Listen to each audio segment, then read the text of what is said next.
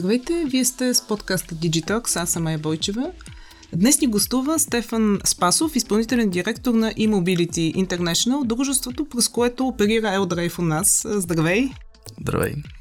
А, така наскоро излезе новината, че Eldrive ще получи финансиране в размер на 40 милиона евро от Европейската инвестиционна банка а, за развитие на мрежата от зарядни станции в България, Литва, Румъния и Латвия.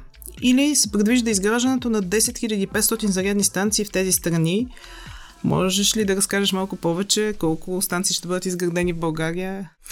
Да, много сме развълнувани от а, събитията и развитията. А, всъщност, сделката, която беше одобрена, това финансиране, което беше одобрено от Европейска инвестиционна банка, от нейния борт, е част от една, бих казал, доста по-комплексна, един доста по-комплексен инвестиционен проект, няколко годишен, като частта за България най-вероятно ще бъде локирано малко под 20%, достигайки диапазон между 1500 и 2000 зарядни станции. Предвиждате ли обща карта, която да включва всичките държави на което да могат да се всъщност виждат самите зарядни станции? Или има вече нещо такова? Да, тя добрата новина в това отношение бих казал, че дори към днешна дата през нашето мобилно приложение може да се видят абсолютно всички зарядни станции в трите държави, в които оперираме, скоро и четвърта такава. Така че, без значение къде се намира потребителя, може да използва едно и също приложение във всяка една от държавите. Като ние сме локализирали и различни версии на това приложение за всяка една по-отделно, но както казах, без значение от версията, може да се ползва във всяка една държава. По-ултимативна цел може би би била да разширим нашата мрежа чрез роуминг тип услуга с други оператори като нас на тези територии, което дава една много по-добра наситеност за потребителя, тъй като вече има един много по-широк избор, от който може да избере при неговите пътувания.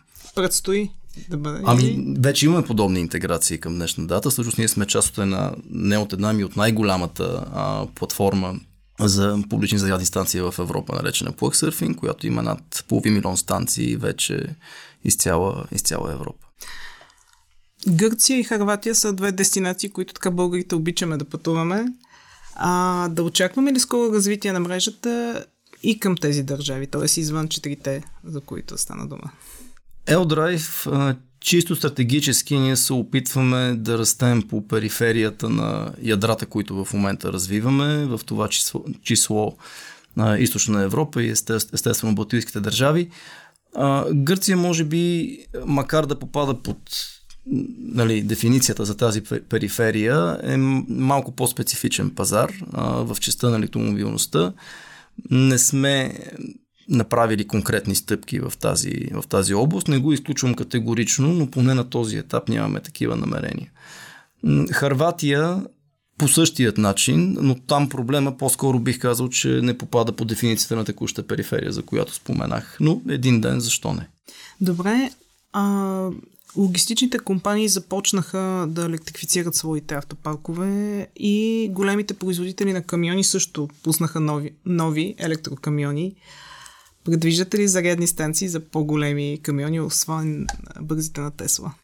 Да, със сигурност. Макар в момента това да е, да е много нишово, да го кажем по този начин, тя пенетрацията на електромобилите, дори сама по себе си на териториите, където оперираме, е твърде ниска. Далеч под 1%. А, за камионите, предполагам, нали, има твърде много нули след 10 запетая на първо място, което е проблем. Но това не означава, че тази инфраструктура не трябва да бъде развита, така че имаме подобни планове и намерения, особени от няко... на някои от по-големите хъбове, които възнамеряваме да създадем в следващите няколко години. А, а интересно също, какъв е делът на колите извън а, автопарка на Спарк, а, които зареждате? Имате ли някакви данни? Ако говорим за общия размен на електромобилите от целия автопарк в България, той все още е нищожен. Говорим за над 8000 електромобила, от които 600 са наши. Споменахте Спарк. Когато ги извадим, нали, говорим за около 7600-700 електромобила на този етап и макар нали, ние виждаме процентния растеж, той изглежда внушителен, но самата абсолютна стойност е още е много далеч от това, което искаме да видим. Пазарът те първа трябва да се развива, но правилният път и правилният заход е тогава, когато инфраструктурата или гръбнака, позволяваща това да може да се случи, електромобилността да може въобще да съществува на национално ниво, тя трябва да предшества а, самата пенетрация на електромобилите. Обратният вариант, в интерес на истината, най-вероятно никой не би желал да види. А къде се зареждат повече по магистралите или градовете? Според зависи от нуждите. В интерес на истината града е много богата екосистема като такава, така че всичките така наречени destination type of charging, там където всъщност отиваш не да заредиш, ами по по друга причина, но да кажем използваш времето, докато си там да зареждаш. различни са типовете локации, на база на които се прави избор за типа зарядна станция.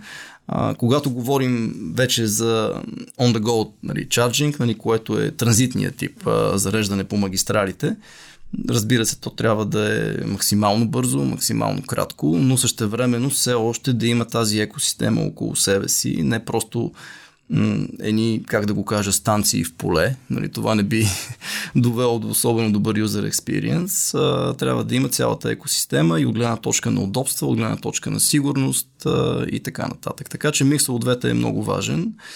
И един от основните, говоряки за търсенето, мисля, че там беше основната част на въпроса, действително ще бъде генерирано от тези типове междуградски пътувания, но може би не чак толкова в голяма степен, колкото би било а, в а, големи бизнес кластъри, които имат и големи ритейл части към тях. Там очакваме да има много голям интерес в бъдеще. Добре, една друга много интересна тема а, унифицирането на зарядните станции. Неодавна Ford Motor обяви, че се е договорил с Тесла за осигуряването на достъп а, на притежателите на електромобили на Ford до над 12 000 супер зарядни станции от началото на 24-та година. А реално Форд е първият голям автомобилен производител, който така възприема разработени от Тесла стандарт за зареждане. Необходимо ли е според вас такова унифициране? Какво е вашето мнение? Ами, мисля, че най-важното нещо, което тук трябва да се отчете е, че тази сделка касае американския пазар. И ами, това е изключително важно, защото то също отговаря и на голяма част от, от въпроса.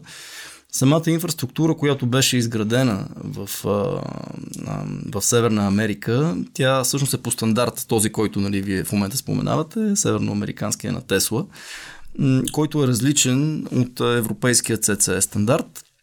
И по тази причина се търси как така вече изградената инфраструктура да може да бъде адаптирана към автопарка който се очаква да, да пенетрира всички останали пазари, но най-вече естествено северноамериканския. Това не седи по този начин в Европа. Дори самите автомобили на Тесла и тяхната инфраструктура, която изграждат на територията на Европа, тя не е с този стандарт. Тук стандартът е CCS. И това е стандарта, който се налага вече бих казал категорично в последните 5-6 години. А преди имаше нали, съревнования, слагам в кавички, между двата стандарта, европейския и азиатския, който беше чадемо стандарта, все още съществува, но това е умиращ стандарт, както вече виждаме и производители от Азия, нали, в това число и а, Южна Корея, които преминаха вече към този CC стандарт. А, но конкретният проблем по-скоро адресира една в момента заварена ситуация в Северна Америка и търси решение. И търси решение точно по тази причина, че унификация трябва да има под една или друга форма. Но така или иначе а, има и адаптери, които могат да се използват, нали, когато вашия накрайник, най-просто казано, а, то, т.е. купонга на вашия автомобил изисква един определен стандарт, обаче станцията е с друг, така че има начин това да се превъзмокне и се търси, може би, пътя на най-лекото съпротивление. Добре, според анализаторите от Макинзи, за да постигне своите цели, Европейския съюз се нуждае, така дори според най-консервативния сценарий, от поне 3,4 милиона публични зарядни станции до 2300 година. Още 7 години имаме. Как може това да се случи и въобще реално постижимо ли е според вас? За реална постижимост всичко е постижимо нали, в, в, правилния, в правилния сетъп. Аз бих се акцентирал в момента те целите така или иначе така са заложени. Имаме краткосрочни, средносрочни и дългосрочни цели. В момента предстои един друг майлстон, който така акцента би, бил, би следвало да е повече там и това е достигането на резултатите за 25-та година, нали, където още по предварителни поручвания се казваше, че трябва да надминеме 1 милион зарядни точки в Европа.